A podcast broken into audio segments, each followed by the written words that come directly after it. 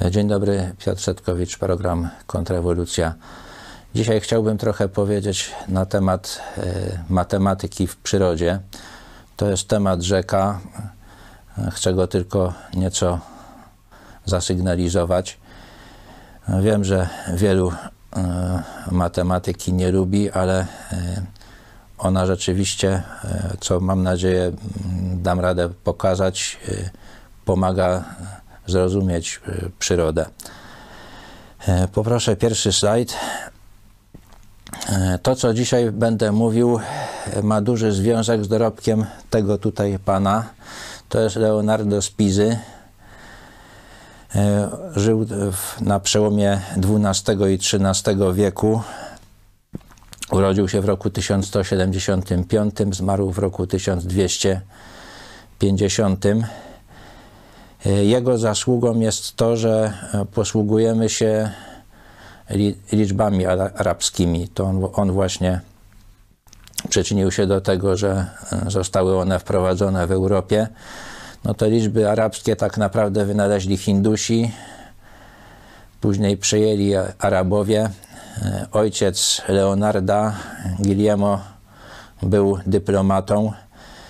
Miał przydomek Bonacci, co znaczy poczciwiec. No, czy był poczciwcem naprawdę, to trudno mi uwierzyć, bo to raczej w dyplomacji trzeba wyglądać na poczciwca, ale, ale raczej nie powinno się nim być. No, w każdym razie mm, przeszedł do historii jako Filius Bonacci, syn poczciwego, to co skrócono na Fibonacci. E, w roku 1002 napisał taką książkę. On napisał e, dość sporo rozpraw matematycznych. Większość z nich zaginęła niestety, ale ta e, książka akurat e, pod tytułem Liber Abaci, co znaczy Księga Liczydła albo Księga Rachunków, zachowała się i znajduje się w niej e, pewne zadanie. Znaczy tam znajduje się kilka zadań i, i jeżeli ktoś uważa, że ludzie w XIII wieku czy w XII wieku byli głupi, to e, proponuję mu zapoznać się z tymi zadaniami i spróbować je rozwiązać. No jedno z tych zadań brzmi tak. Ile par królików będziemy mieli na końcu roku, jeśli zaczniemy w styczniu z jedną parą królików, ta w każdym następnym miesiącu, poczynając od marca, wyda na świat kolejną parę królików i z każdej pary urodzą się kolejne pary po dwóch miesiącach od narodzin. No i y, poproszę kolejny slajd. Tutaj będzie widać o co chodzi.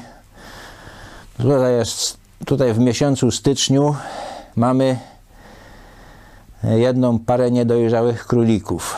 Czas płynie, Mamy miesiąc luty, te króliki już są dojrzałe, dochodzi do zapłodnienia.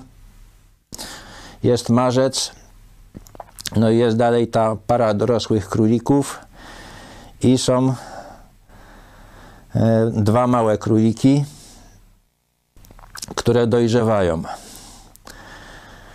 w następnym miesiącu znowuż jest ta, ta para królików, która była na samym początku. Ona ma drugą parę królików, no i te króliki, które urodziły się wcześniej, też, też dojrzały, no i już, już są gotowe do rozrodu. No i w następnym miesiącu to jest znowuż, jest ta para, która była na początku, ma następne młode. Ta para, te młode, które urodziły się w poprzednim miesiącu, dojrzały a te, które się urodziły w marcu, no to już, już mają, mają swoje, e, swoją parę. No i tak dalej. Tak to się rozszerza, tworzy się takie jakby drzewo genealogiczne. I jeszcze poproszę kolejny slajd. Będzie widać taką tabelę. No tutaj, tutaj właśnie widać, jak to, jak to się e, w ciągu roku rozgrywa, więc w w styczniu mamy jedną parę królików. W lutym dalej jedną parę królików. W marcu już są dwie pary królików. W kwietniu trzy. W maju pięć. No i tak tak do, do grudnia tego roku z jednej pary królików otrzym, otrzymalibyśmy e, w takim scenariuszu 144 pary królików.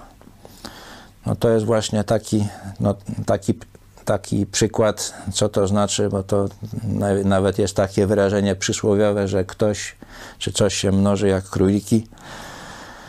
No i y, powie ktoś, że to jest bardzo nierealistyczne podejście, bo po pierwsze to do tego, żeby króliki osiągnęły dojrzałość płciową, to potrzeba więcej niż dwa miesiące.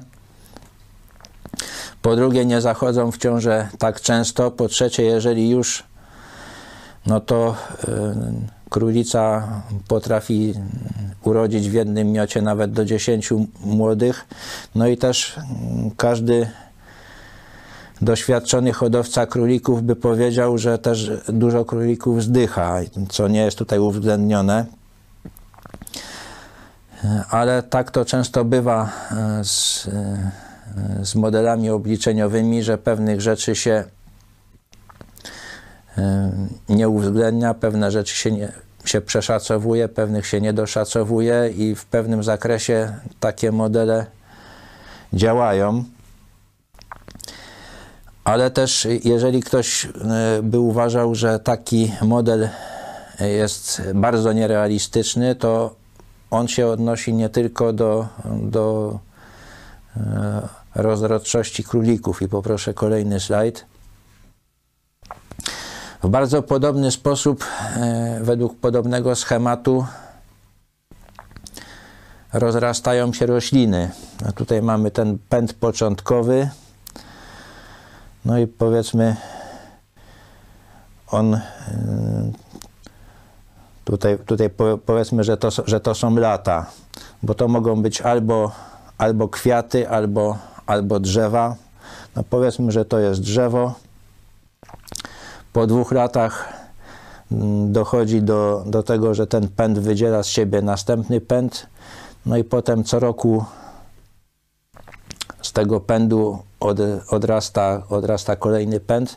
No jeżeli będziemy sumować ilości tych pędów, to otrzymamy właśnie podobny, podobny schemat jak, jak w tym zadaniu Fibonacciego o królikach. No, w taki sposób rozrastają się krwawniki, a z drzew dęby. To z tego, co się dowiedziałem, to te, te rośliny najbardziej e, się trzymają tego schematu.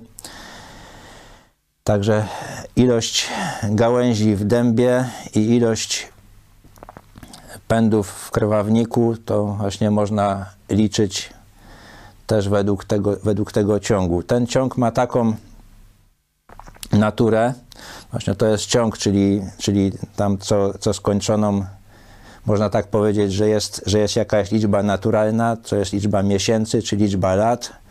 No i, i y, ta wartość tego, tej funkcji się y, zmienia w zależności od, od, y, od takiej liczby naturalnej. Tak jak, jak to można powiedzieć, że, że no króliki, no to no to nie ma ich, nie ma, aż się urodzą w pewnym momencie, no i też tego pędu nie ma, nie ma, aż, aż, aż powstanie. No i ten, ten ciąg ma taką, taką naturę, że, że kolejne wyrazy można obliczać na podstawie poprzednich, że trzeba znać tylko dwa pierwsze, no i tutaj w tym wypadku to jest jeden i jeden. No i ten trzeci to jest, to jest suma dwóch poprzednich, czyli pierwszego i drugiego. Potem następny to jest suma też dwóch poprzednich, 1 i 2 to jest 3. Potem mamy 5, to jest 3 plus 2. Potem jest 8, to jest 3 plus 5. No i, ta, no i tak to yy, narasta do nieskończoności. Yy, ten ciąg wydaje się bardzo prosty, ale, ale ma dosyć ciekawe właściwości. No, z jednej strony, no to jak widać, to to, to jest taki, taki ciąg, którym się opisuje wzrost. jakichś układów y, biologicznych, właśnie czy to królików, czy to, czy to roślin. Ale też ma, ma ciekawe właściwości y, już takie rachunkowe. To na przykład jest takie coś, że co czwarta liczba jest w tym ciągu jest podzielona przez 3, co piąta jest podzielona przez 5, co ósma przez 7. I też ten ciąg Fibonacciego, jak go nazwano, ale to na cześć Fibonacciego, ale, ale dużo później, dopiero w XIX wieku.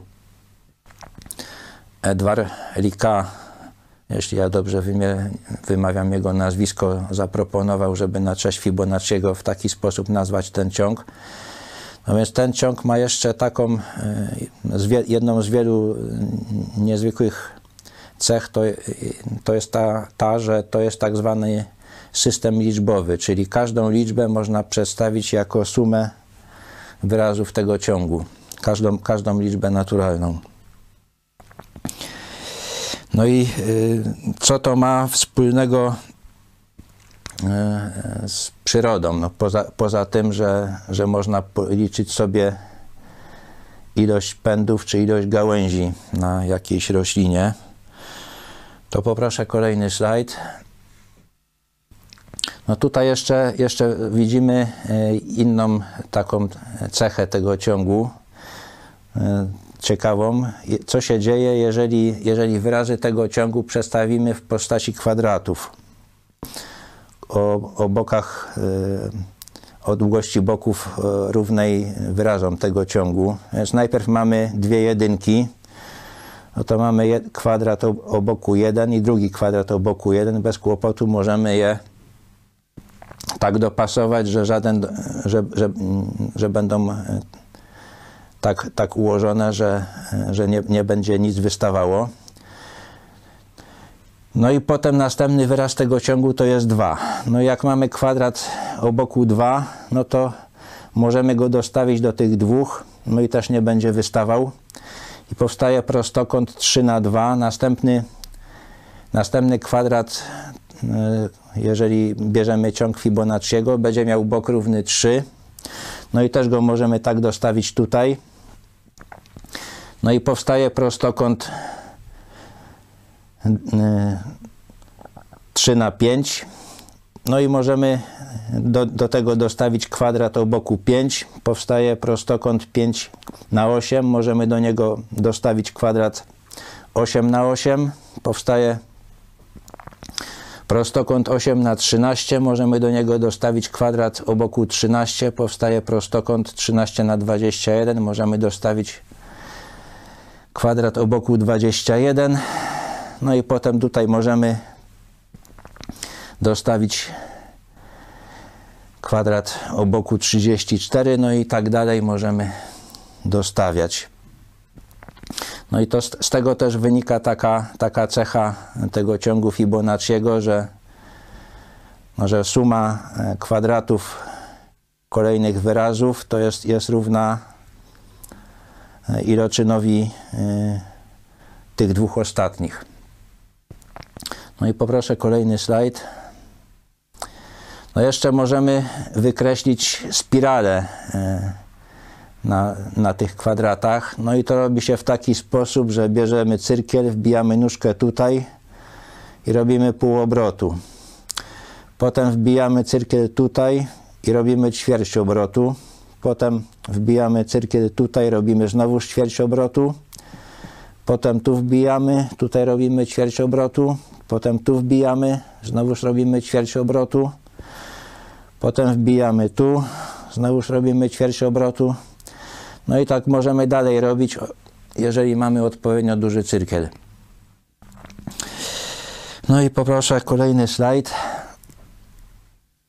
No i tutaj już y, zaczniemy y, szukać zastosowań tego ciągu w przyrodzie. No i y, jest tak, że są takie rodzaje ulistnienia, czyli rozmieszczenia liści na łodydze rośliny, jakie tutaj są przedstawione, że jest tak zwane ulistnienie skrętoległe, czyli te liście są rozmieszczone tak jakby na linii śrubowej albo helisie, jak kto woli.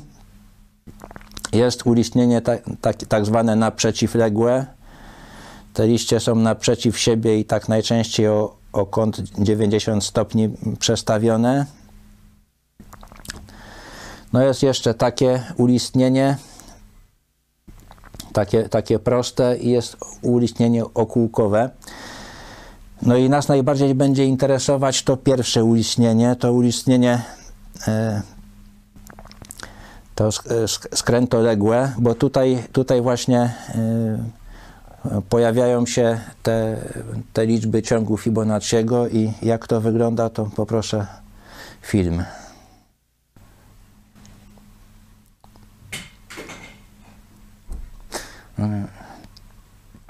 A nie, jeszcze, jeszcze no tutaj jeszcze to, to jest jeszcze, jeszcze taki e, wzór ogólny na, na ten ciąg Fibonacciego, ponieważ no do tego, żeby go, żeby go policzyć, to yy,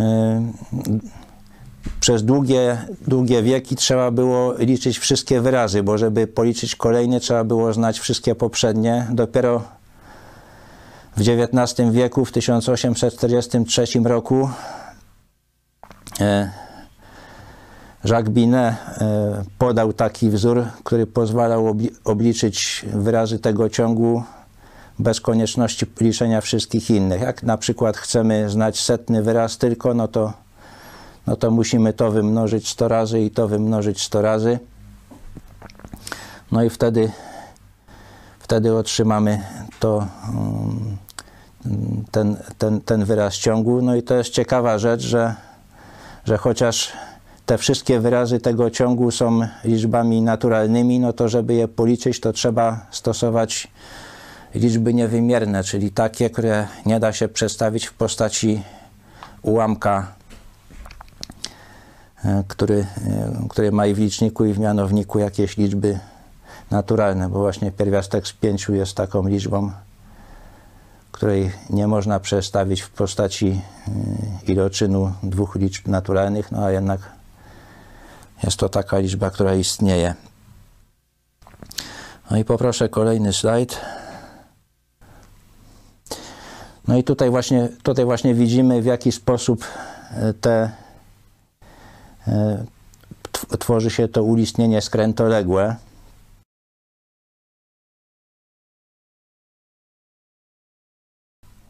No i e, botanicy zauważyli coś takiego, że rośliny trzymają się takiej zasady, że, że ilość liści i ilość e, zwojów w tej linii śrubowej, na, na której one wyrastają, to są zawsze liczby Fibonacciego. I co to daje, to widać tutaj. Daje to coś takiego, że, że, te, że te liście nigdy y, nie zasłaniają siebie.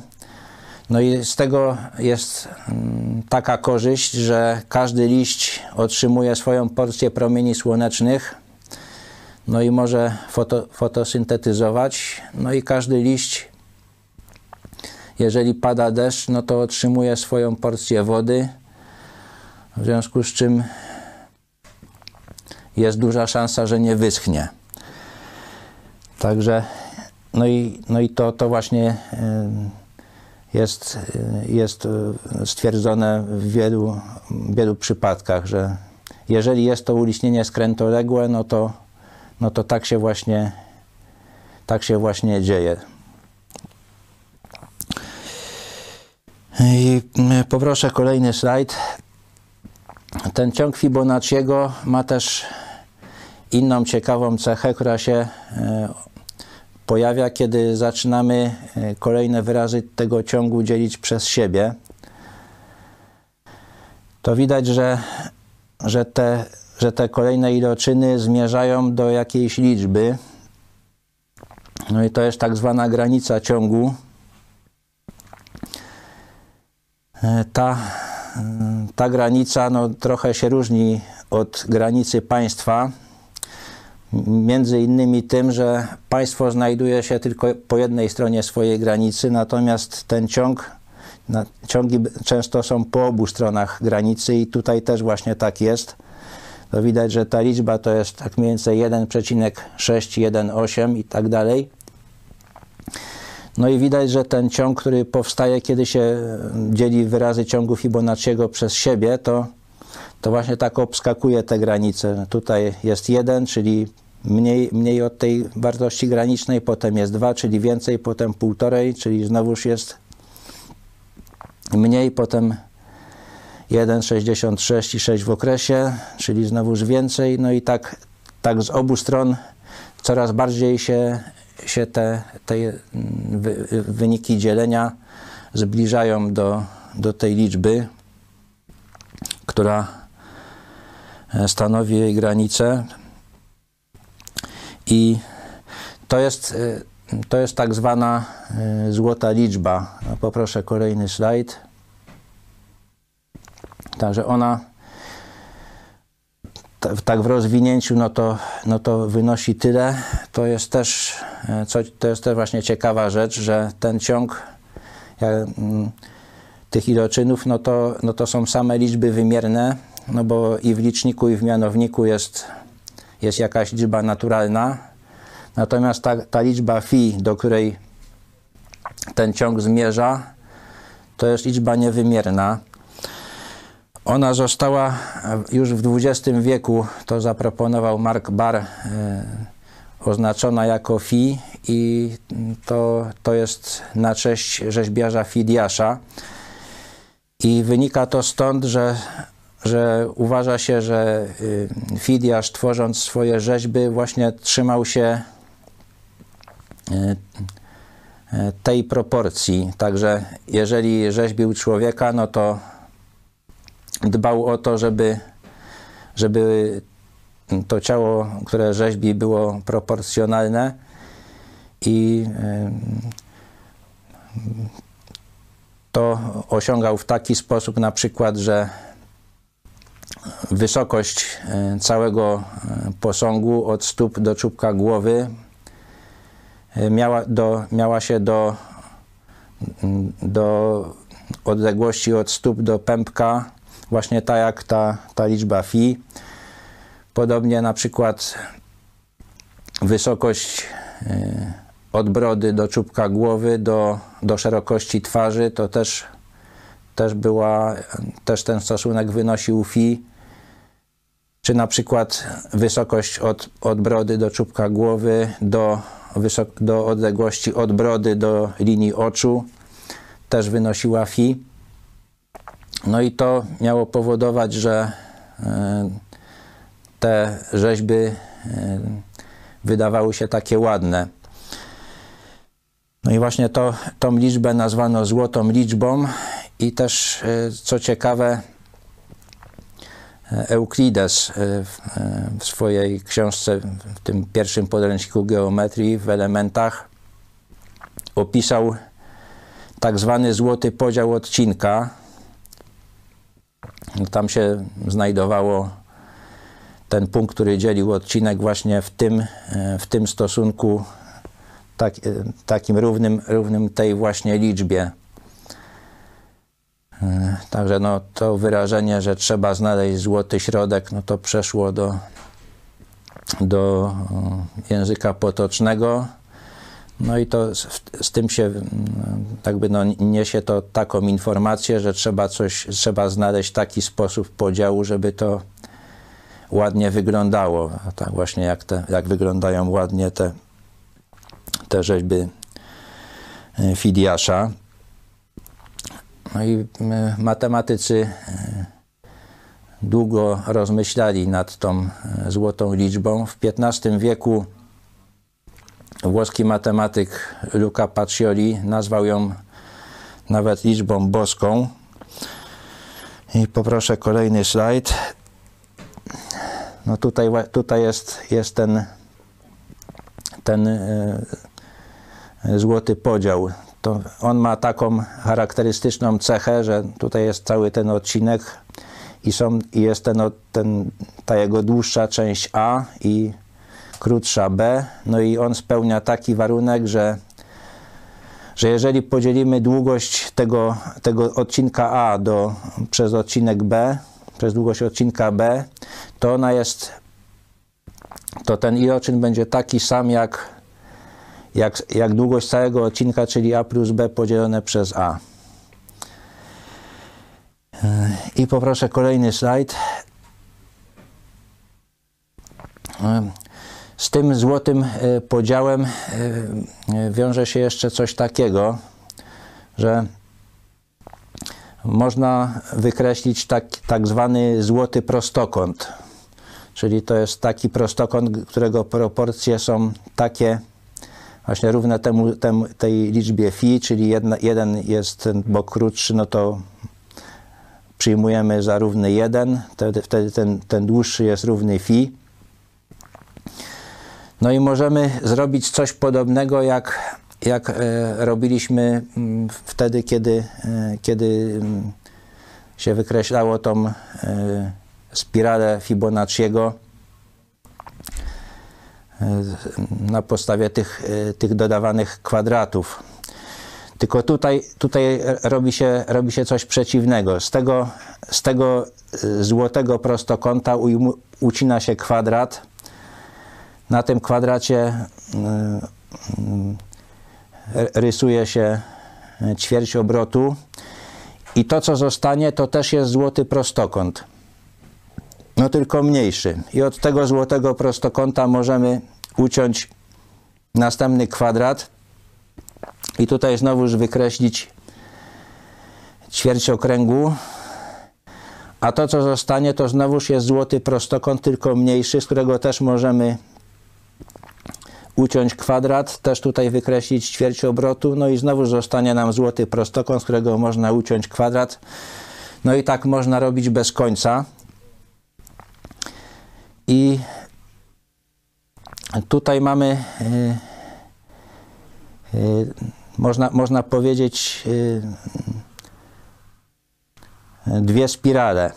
Że jedna to jest właśnie taka, która powstała w taki sposób, jak, jaki opisałem, zrobiona z takich ćwiartek okręgów, wykreślanych na tych kwadratach, które, które można odciąć ze złotego prostokąta. A druga to jest, to jest ta, tak zwana spirala logarytmiczna, E, która mm, narasta w sposób, w sposób ciągły. Także tutaj tej spirali logarytmicznej nie tworzy się w taki sposób, że, że mm, rysuje się ćwiartki okręgów, tylko, tylko ona, ona w sposób ciągły narasta. No już mniejsza o to, jaki jest, jaki jest wzór, ale ma tę właściwość, że E, że co ćwierć obrotu odległość e, tej spirali od, od punktu początkowego jest e, większa o, o liczbę phi. No i tutaj jeszcze jest to tak zrobione, że, że, że są takie, takie jakby trzy, trzy rodzaje punktów. Że jeden, jeden z tych punktów to jest to jest ta, ten, ten czerwon, te czerwone to jest, to jest ta spirala wy, wy, wykreślana jako, jako um, ćwiartki okręgów. Ta zielona to jest ta, ta złota spirala, która, um, która y, jest, jest wynikiem obliczeń matematycznych. No a to żółte to jest to, jest to miejsce, gdzie, gdzie te, te punkty się, się dla komputera pokrywają. No, ekran komputera to są te, te tak zwane piksele, no i, no i na żółto są zabarwione te, które, które yy, yy, mają tę właściwość, że czy się, że czy się yy, kieruje komputer tym przepisem na złotą spiralę czy spiralę logarytmiczną, no to zapala mu się ten sam piksel na ekranie. I y, no to z tego, z tego najważniejsze jest to, żeby, żeby właśnie zobaczyć, że te spirale no, w takim y, niewielkim przedziale to, to są właściwie, właściwie te same spirale, one są trudne do rozróżnienia. Oczywiście matematyk by się bardzo obruszył, gdybym powiedział, że to, że to jest to samo, ale no bo dla matematyka to jest ważna dokładność matematyczna, ale no na te potrzeby na, na, naszego programu i te zastosowania w przyrodzie, no to, no to y, te, te spirale można uznać za takie same. No i poproszę kolejny slajd. No tutaj jest właśnie ta spirala logarytmiczna. Ona się charakteryzuje tym, że, że jak się prowadzi prostą z początku tej spirali, to, to ta spirala zawsze przecina ten, ten promień pod tym samym kątem. No jeżeli chodzi o, o tą złotą spiralę, taką, że, że jak się, jak się tutaj, tutaj obracamy, no to ta odległość do tej odległości to jest phi, potem ta odległość do tej odległości to jest phi, ta odległość do tej odległości to jest phi. No to, no to tutaj ten kąt to jest około 73 stopni. No i poproszę kolejny slajd. No jeszcze z tą liczbą phi jest, y, no tam ona ma dużo ciekawych właściwości. Jedną z nich to jest, y, to widać y, w tym pentagramie. Ten pentagram ma taką właściwość, że, mm, że ta odległość podzielona przez tą odległość daje phi. Ta odległość podzielona przez tą odległość też daje phi i ta odległość podzielona przez tą odległość też daje phi.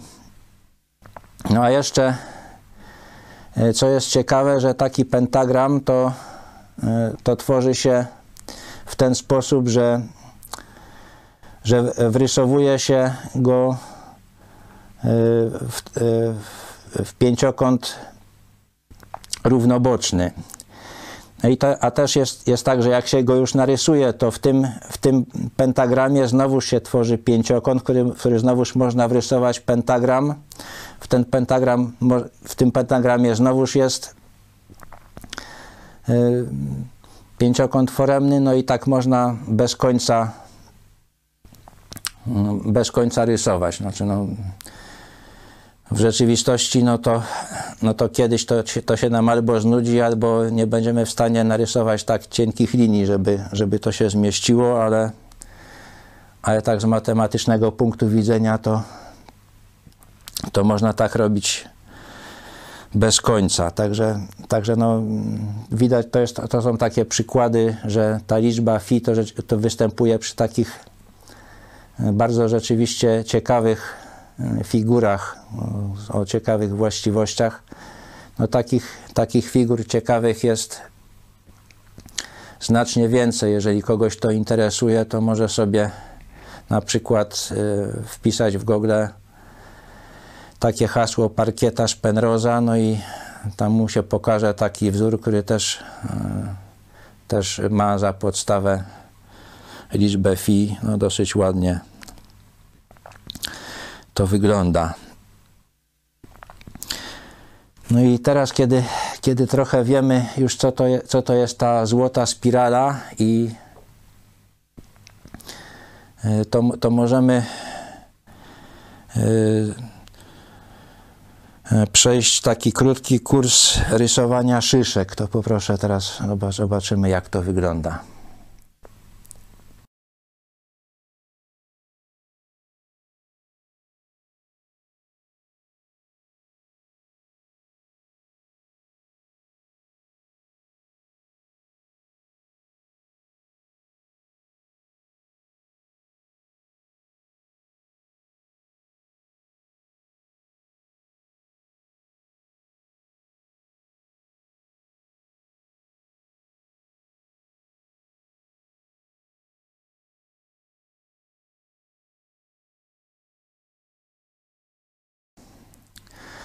No widać tutaj parę rzeczy, no, zaczyna, za, między innymi to, że, że łuski szyszki są ułożone e, w takie, w takie linie śrubowe, i które jak się patrzy na nie z góry czy z dołu, no to, no to widzi się spirale. I to są właśnie te linie zbliżone do złotych spirali. Można je uznać za te złote spirale. No i że każda szyszka no, no ma te, te spirale e, w jedną i, i, w drugą stronę. Tak można się dopatrzeć tych spirali w jedną i w drugą stronę. No i, no i przy użyciu tych e, spirali logarytmicznych albo spirali, tych złotych spirali, to można taką szyszkę narysować. Zrobiono takie doświadczenia. Przebadano 4000 szyszek sosnowych i sprawdzono, czy, czy tam rzeczywiście można się dopatrzyć tych spirali. No i w 98% szyszek rzeczywiście, rzeczywiście te spirale były i ilość tych spirali to w jedną stronę było 13, w drugą stronę było 8. To są, to są liczby ciągu Fibonacciego, no a te spirale też można uznać za spirale, za te spirale Fibonacciego. No poproszę kolejny slajd. No tutaj właśnie widać, że to jak się, jak się wrysowuje tą spiralę Fibonacciego, no właśnie w taki sposób, jak, jak to omawiałem, to, to to rzeczywiście pasuje. Te, te, szyszki, te łuski szyszek układają się e, w taki oto wzór. I poproszę kolejny slajd. No tutaj, tutaj właśnie widać, tutaj, tutaj widać te spirale w jedną stronę, są policzone, jest ich 8, no i w drugą stronę jest, jest 13. I dla, dla sosen właściwie zawsze tak jest. Dla innych gatunków drzew igrastych to też, też jest tak, że te, że te spirale występują, tylko zależnie od gatunku drzewa ilość tych spirali się różni ale to jest też zawsze, za, zawsze, zawsze to są liczby Fibonacciego, co ciekawe. I poproszę kolejny slajd. Przebadano też 2000 ananasów. No i te łuski ananasów też się układają w te spirale. Ananas i, i w tych 2000 ananasów nie znaleziono ani jednego takiego, którym by nie było spirali. Także no, widocznie e, tam te błędy genetyczne w ananasach się zdarzają rzadziej niż, niż w drzewach iglastych. Także to jest, to jest znowuż taki przykład, że, że te e, liczby Fibonacciego to, to rzeczywiście dziwnie często w przyrodzie e, występują. I poproszę kolejny slajd. Tutaj znowu już wracamy do matematyki.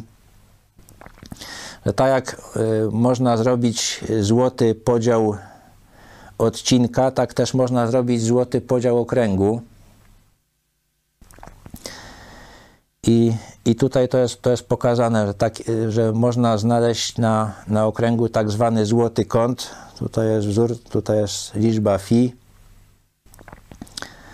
czyli ten, ten 1,61 i tam kolejne liczby. No i wychodzi, wychodzi taki oto mniej więcej kąt. No i znowuż e, tutaj, e, tutaj no, e, wraca ten, ta sprawa, że, że to fi to jest liczba niewymierna, czyli nie można jej przedstawić w postaci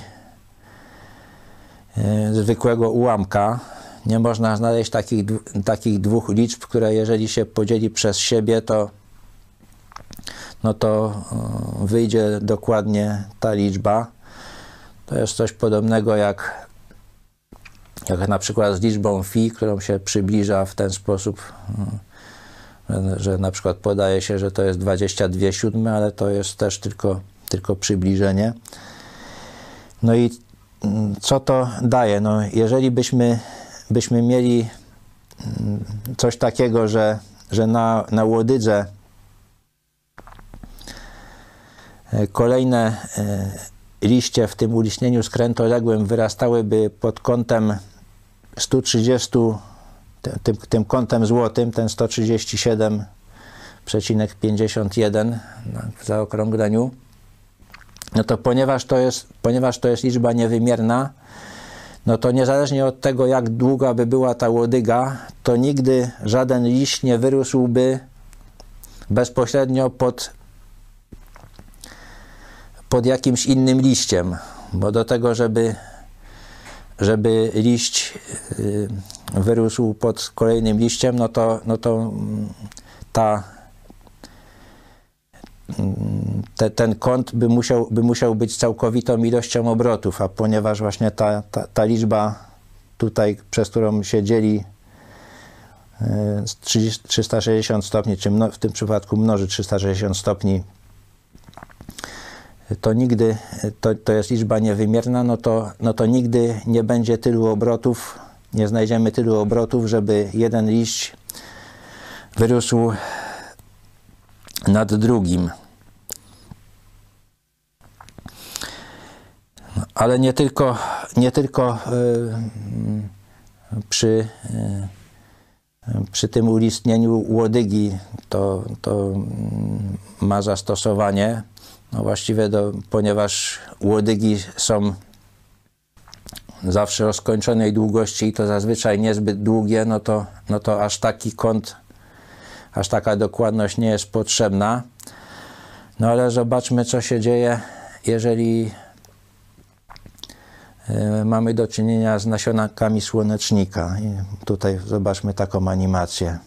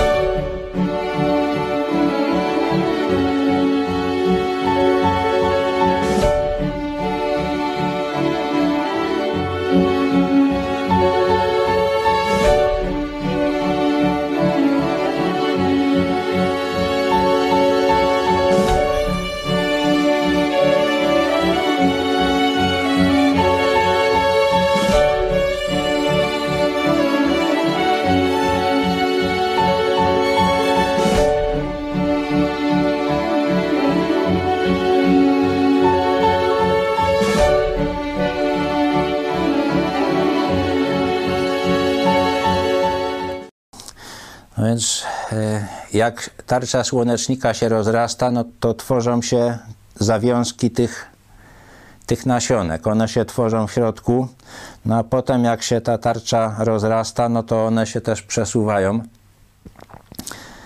razem z tą tarczą. I kolejne zawiązki się tworzą właśnie w taki sposób, jakby, jakby co, co, co złoty kąt. I, i kiedy, kiedy słonecznik rośnie, to powoduje to coś takiego, że te nasionka też układają się w takie spirale. Te spirale w miarę jak, jak y, zdążają do, do brzegu słonecznika, no to trochę się rozchodzą od siebie i to jest bardzo dobrze, ponieważ y, nasionka też rosną, także im dalej one są od od środka tarczy, no to tym są większe i mają więcej miejsca do tego, żeby, y, żeby się pomieścić. Także żadne nasionko żadnemu nie przeszkadza, podobnie jak w tym ulicznieniu skrętoległym, y, gdzie rządzą też liczby Fibonacciego, liście sobie nie, nie zasłaniają słońca ani deszczu. No a jeszcze dodatkowo to ładnie to wygląda. I zazwyczaj jest tak, że, że w słoneczniku w jedną stronę jest tych spirali 55, a w drugą stronę jak się liczy, to, to tych spirali jest, 50, jest 34. To, I to znowu są liczby Fibonacciego. E, także, no i, no i to, to jest nie tylko w słoneczniku. To poproszę kolejny slajd. No tutaj mamy, tutaj mamy stokrotkę. Tutaj też są nasionka i można zobaczyć, że, one, że też, też one są tak ułożone spiralnie, czyli to w ten sam sposób wyrasta. Dodatkowo e, ta stokrotka ma 34 płatki. To też jest liczba Fibonacciego. Te, te mm, liczby płatków, które są liczbami Fibonacciego, to, to, spotyka się w kwiatach dosyć często. Nie jest to reguła, ale zastanawiająco często te, te liczby Fibonacciego to, to jest ilość płatków w kwiatach. Poproszę kolejny slajd. Tutaj mamy margaretkę. Ona akurat nie ma, nie ma, nie ma tylu płatków, ilości, ilość płatków margaretki to nie jest liczba Fibonacciego, ale nasionka są ułożone według tej złotej spirali, tak poprzednio. No i też to ładnie wygląda. No i yy, no co, co z tego wynika? No, mówi się nam, że y, ewolucja to jest proces losowy. No, rządził tym ślepy przypadek. No jeżeli rządził ewolucją ślepy przypadek, to też liczby, które charakteryzują te, te wytwory ewolucji, też powinny być przypadkowe. No a tutaj no nie, wygląda, nie wygląda na to, żeby, żeby te liczby były przypadkowe. Te liczby Fibonacciego spotyka się zdumiewająco często i to jest charakterystyczne dla projektów. To y, w każdej dziedzinie, jeżeli się robi projekty, to są pewne liczby, które są uprzywilejowane. Na przykład w mechanice to są, to są tak zwane ciągi Renarda. No i jest taka zasada, że jeżeli nie ma poważnych powodów do tego, żeby e, zastosować inną liczbę, to należy, to należy stosować te tak zwane liczby uprzywilejowane. No i tak wygląda, że ten projektant, który, który projektował rośliny, no to za ten ciąg y, liczb uprzywilejowanych przyjął ciąg Renarda, przyjął ciąg Fibonacciego, no i dosyć konsekwentnie się tego trzymał. No i też pewne rozwiązania stosuje w różnych w różnych y, roślinach te same. No co ciekawe, no to, no to też one są, też mają one coś wspólnego e, z ciągiem Fibonacciego. No tak jak mówię, to jest, to jest tylko mm, takie mm, poruszenie tego tematu. E, te, te spirale spotyka się nie tylko w roślinach. Poproszę kolejny slajd. No tutaj mamy muflona. No i widać, że ten róg muflona jest, jest też w kształcie spirali Fibonacciego. To daje coś takiego, że, że w miarę jak ten róg rośnie, to wzrasta jego, jego ciężar, ale środek ciężkości nie zmienia swojego położenia. No i to dla muflona jest dobrze, bo no to każdy się może przekonać o tym, kiedy mu jest łatwiej utrzymać jakiś ciężar w rękach, czy wtedy, kiedy, kiedy to, powiedzmy, to ramię działania jest, jest krótkie, czy powiedzmy na, wyci na wyciągniętych rękach. No, wtedy na pewno utrzymać ten, ten ciężar jest dużo trudniej. No i poproszę kolejny slajd. No to jest, to jest huragan. Chmury w huraganie też się układają w kształcie złotej spirali. No kolej, poproszę kolejny slajd. No tutaj już mamy galaktykę. Większość galaktyk, mm, które znamy, gdzieś tak około 3 czwartych, to są tak zwane galaktyki spiralne. No i tutaj mamy taką, taką galaktykę, w której można się dopatrzeć Właśnie, że, że e, gwiazdy są ułożone w, w, wzdłuż e, tej spirali Fibonacciego. Właśnie te spirale w galaktykach są różne, no, ale to, część to, jest, to są właśnie te, to są właśnie te spirale Fibonacciego. Nasza galaktyka no, też ma ramiona, to, to jest też galaktyka spiralna, Mleczna Droga i te i te ramiona spirali drogi mlecznej, jeśli wierzyć astronomom, to też, też, y, są, też się układają te, te gwiazdy wzdłuż spirali Fibonacciego. No tylko nasza galaktyka ma cztery ramiona, a ta ma dwa. No i poproszę e, kolejny slajd.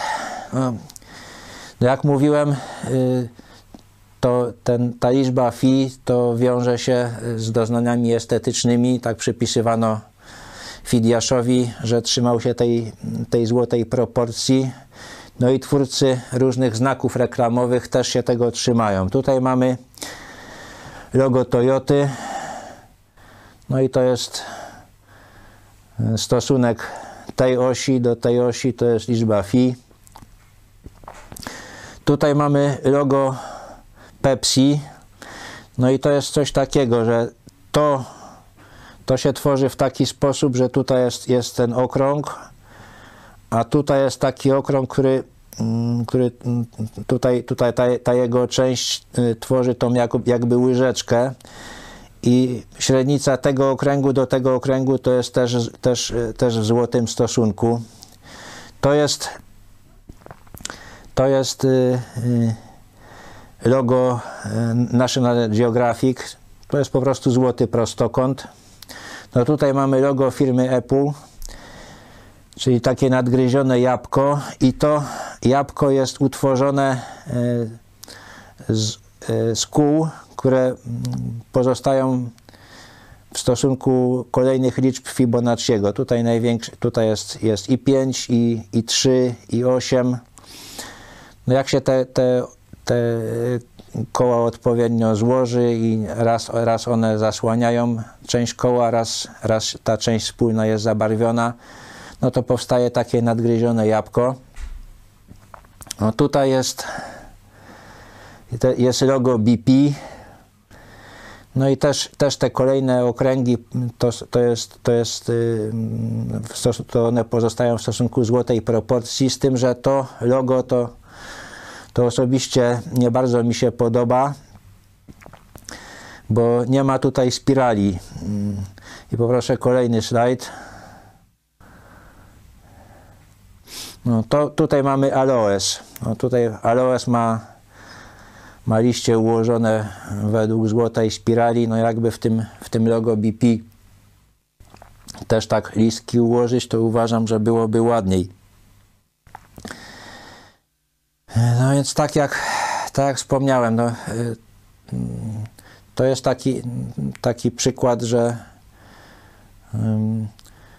no, że y, przyroda wygląda tak, jakby była zaplanowana. No i to się, to się tak też ludziom, którzy zajmują się nauką, mówi, że nawet się ich przygotowuje do, do tego, że jak będą obserwować przyrodę, no to, no to będzie im się wydawało, że, że ona jest zaprojektowana. No i żeby takie myśli odrzucali z całą e, stanowczością. No i pewnie wspomina się o tym, że kiedyś się ludziom wydawało, że, że to Słońce krąży dookoła Ziemi, kiedyś się ludziom wydawało, że Ziemia jest płaska, kiedyś się ludziom wydawało, że jeżeli na ciało nie działa żadna siła, to ono się porusza coraz wolniej, aż stanie.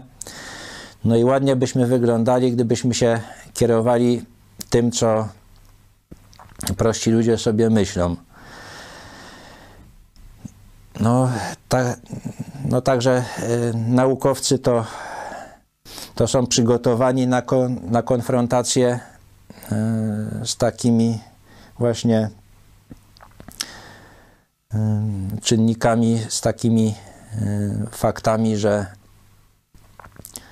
no, że pewne liczby powtarzają się w różnych, w różnych konfiguracjach, w różnych, w różnych formach życia, że pewne rozwiązania się powtarzają tak jakby, jakby ten sam projektant stosował, stosował te same rozwiązania.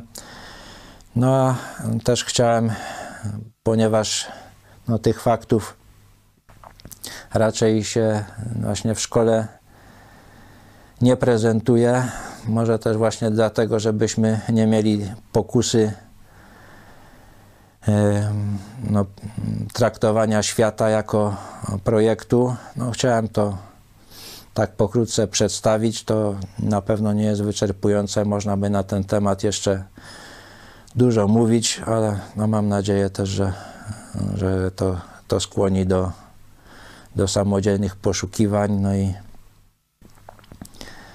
no i do, do spojrzenia w inny sposób i, i na rośliny, i na matematykę, no jako, jako mm, coś, co, co można znaleźć rzeczywiście wszędzie dookoła i co pozwala nam lepiej zrozumieć właśnie ten świat, który nas otacza. Dziękuję za uwagę.